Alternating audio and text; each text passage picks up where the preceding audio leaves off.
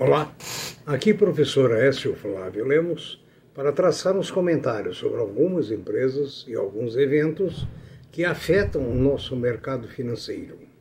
Queira por gentileza manifestar o seu agrado ou desagrado nos nossos vídeos se inscrevendo e ali inserindo o seu comentário ou mandando o seu e-mail para previsioneseconômicas@gmail.com.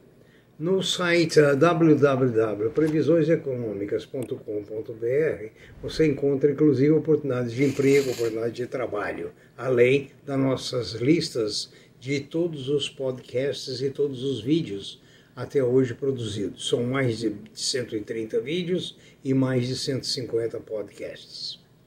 Vamos iniciar pela Black Friday, que segundo os comentários, eh, ela não foi o esperado ou seja, não rebentou a boca do balão, ela foi mais modesta. Né? E as reclamações maiores foram quanto ao prazo de entrega e, logicamente, a propaganda enganosa. Né? Estamos vendo, sem dúvida nenhuma, já há algumas, alguns meses, a desaceleração do mercado pela falta de poder aquisitivo, pelo, pela dolarização de produtos importados em reais aqui dentro o que tira o poder de compra da massa, né? não da minoria, que a minoria é sempre beneficiado com esses movimentos. As redes pequenas estão sentindo muito essa desaceleração. Todavia, as maiores sentem, mas nem tanto. Agora, para complicar o mercado, além dos políticos, a variante africana, Omicron, está assustando o mundo. Ou seja, é uma variante que pode ser a quinta onda. E isso é, digamos, até aterrorizante frente ao que já enfrentamos até aqui. Todavia, a população está mais protegida com as vacinas, a gente tem que fazer votos que Deus permita que a, a variante não ataque com a mesma força que atacaram as anteriores. Né? Ah, com isso, as montadoras na Europa tiveram queda significativa por, diante da possibilidade de novo, novos lockdowns.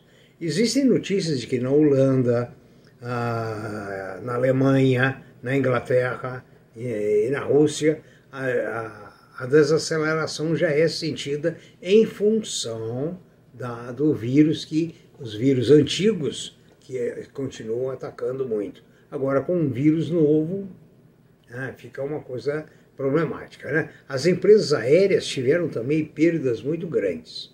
Né? A Black Friday, como uma, um alerta, indica a possibilidade de um Natal mais fraco. Ah, acredito que não só a Black Friday, mas o, o mercado, evidentemente, diante de suas fraquezas. No Brasil, continuamos aquele lero-lero, né, que os políticos é uma, é uma variante danosa na nossa economia. Já comentamos que nossas empresas vão bem, mas as indefinições políticas, os pronunciamentos políticos, é, quer por ausência de competência, por ausência de amor à pátria, só tem atrapalhado o nosso mercado. A Vale do Rio Doce é, recebeu recomendação de compra com preço-alvo a 91 reais. A Vale, é, mesmo trabalhando com um preço bem mais baixo, a tonelada de minério entre 70 e 90 dólares, projeta uma boa remuneração para os acionistas. Né? Eles acham que toda a turbulência no mercado chinês não vai ser suficiente para, ah, digamos, dar, provocar danos significativos. Né? A, a Latam oh, que pena, apresentou seu plano de recuperação judicial. Sua dívida é de 7,26 bilhões de dólares para uma liquidez de apenas 2,87 bilhões. Espero que haja uma boa saída. A gente tem que ver também o seguinte, que a Latam e outras empresas aéreas que estão voltando a sofrer agora, sofreram demais na, na, na, nesses lockdowns. Nós tivemos aí países com um ano, um ano e meio, é, com trânsito para turista vedado, né? para o comércio também da mesma forma. Né? Tem países aí como Irlanda também, que o vírus está atacando muito. Né? O, a inflação nos Estados Unidos é outro fator que preocupa muito a nossa economia. A segunda estimativa, né, a inflação norte-americana está muito fora da meta, que era de 2% ao ano. Né?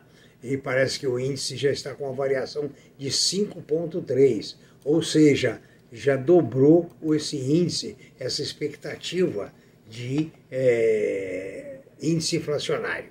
Há comitê, por outro lado, o comitê do Banco Central norte-americano está estudando a antecipação do aumento dos juros e a retirada dos incentivos na compra de ativos para diminuir a liquidez.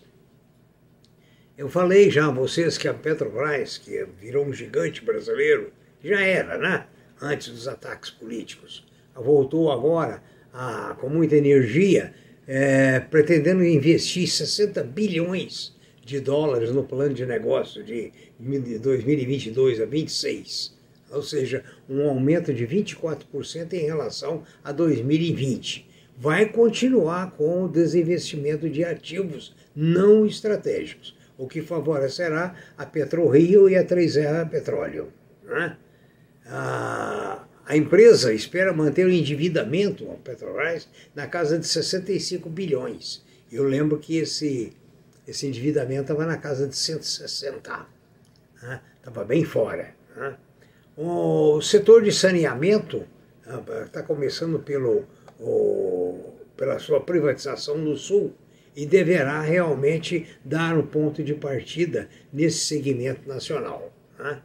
O CAD reprovou a compra do plano de saúde da Plamed pela Rap Vida. A, a, a, foi considerado que haveria concentração muito grande né, diante do, do, da, dessa compra pela Rap Vida. Uma, uma, boa coisa, porque a Rap Vida não tem sido uma empresa é, que corresponda a um alto padrão de atendimento, segundo comentários que eu tenho recebido. Ah, é possível a proposta de aumento para 15 reais a ação da TIM com a possibilidade da Telecom, de ser comprado, de ser comprada a Telecom Itália. Né?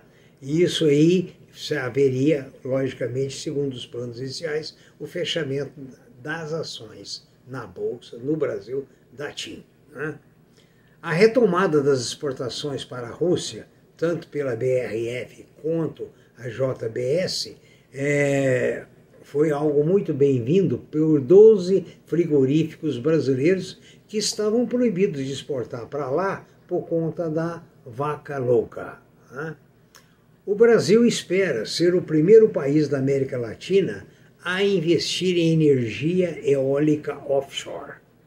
A energia elétrica offshore é muito mais eficiente porque ela estando dentro do mar, mais para dentro do mar, ela recebe ventos contínuos, né? ventos é, agora, eu acho interessante porque nós estamos em, praticamente em 2022. Eu tive na Europa em 2018 e vi energia eólica naval dentro d'água, no mar, assim, é, corredores imensos. Vai ser bom para o Brasil. A produção é muito maior do que a eólica em terra. Mas por que esse atraso? Se na Europa em 2018 já estava lotado. Ah, o governo da Bahia assinou um contrato com os chineses para entrar no ramo da construção civil no Brasil. Ou seja, o contrato dará um aporte de 1,26 bilhões de dólares dos investidores chineses. Ou seja, o contrato é uma PPP para a construção e manutenção da ponte Salvador-Itaparica. O projeto verdadeiro, ou total, é de 6,9 bilhões de reais, ou seja, 1,26 bilhões de dólares. Né? É mais uma entrada da China aqui. Qual é possível, aqui em Minas Gerais, venda da refinaria Gabriel Passos, estima-se que a gasolina ficará mais cara em Minas. Né? Agora, é interessante que o fundador da Evergrande chinesa, aquela empresa imobiliária que está em dificuldade, acabou de vender 9% da sua participação por 344 milhões de dólares em meio à crise.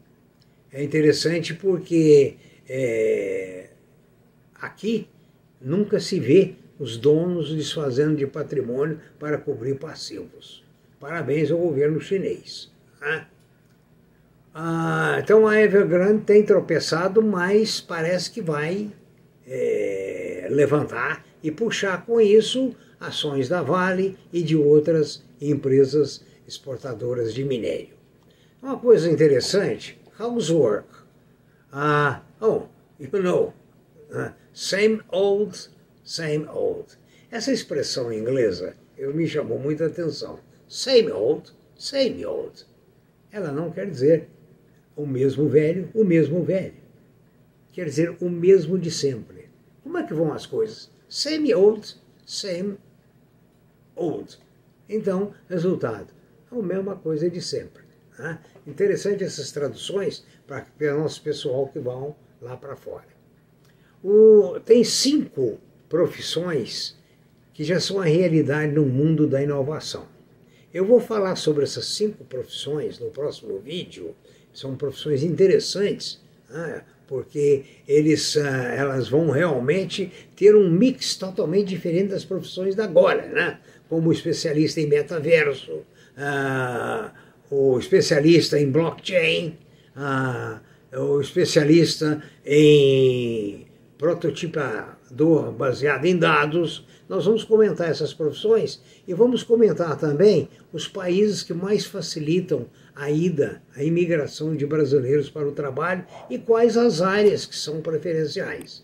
Desejo a todos uma ótima semana, tenham um bom dia bom proveito e uma semana menos tumultuada na sua carteira, embora não se espera ainda ventos favoráveis na economia brasileira e muito menos na bolsa.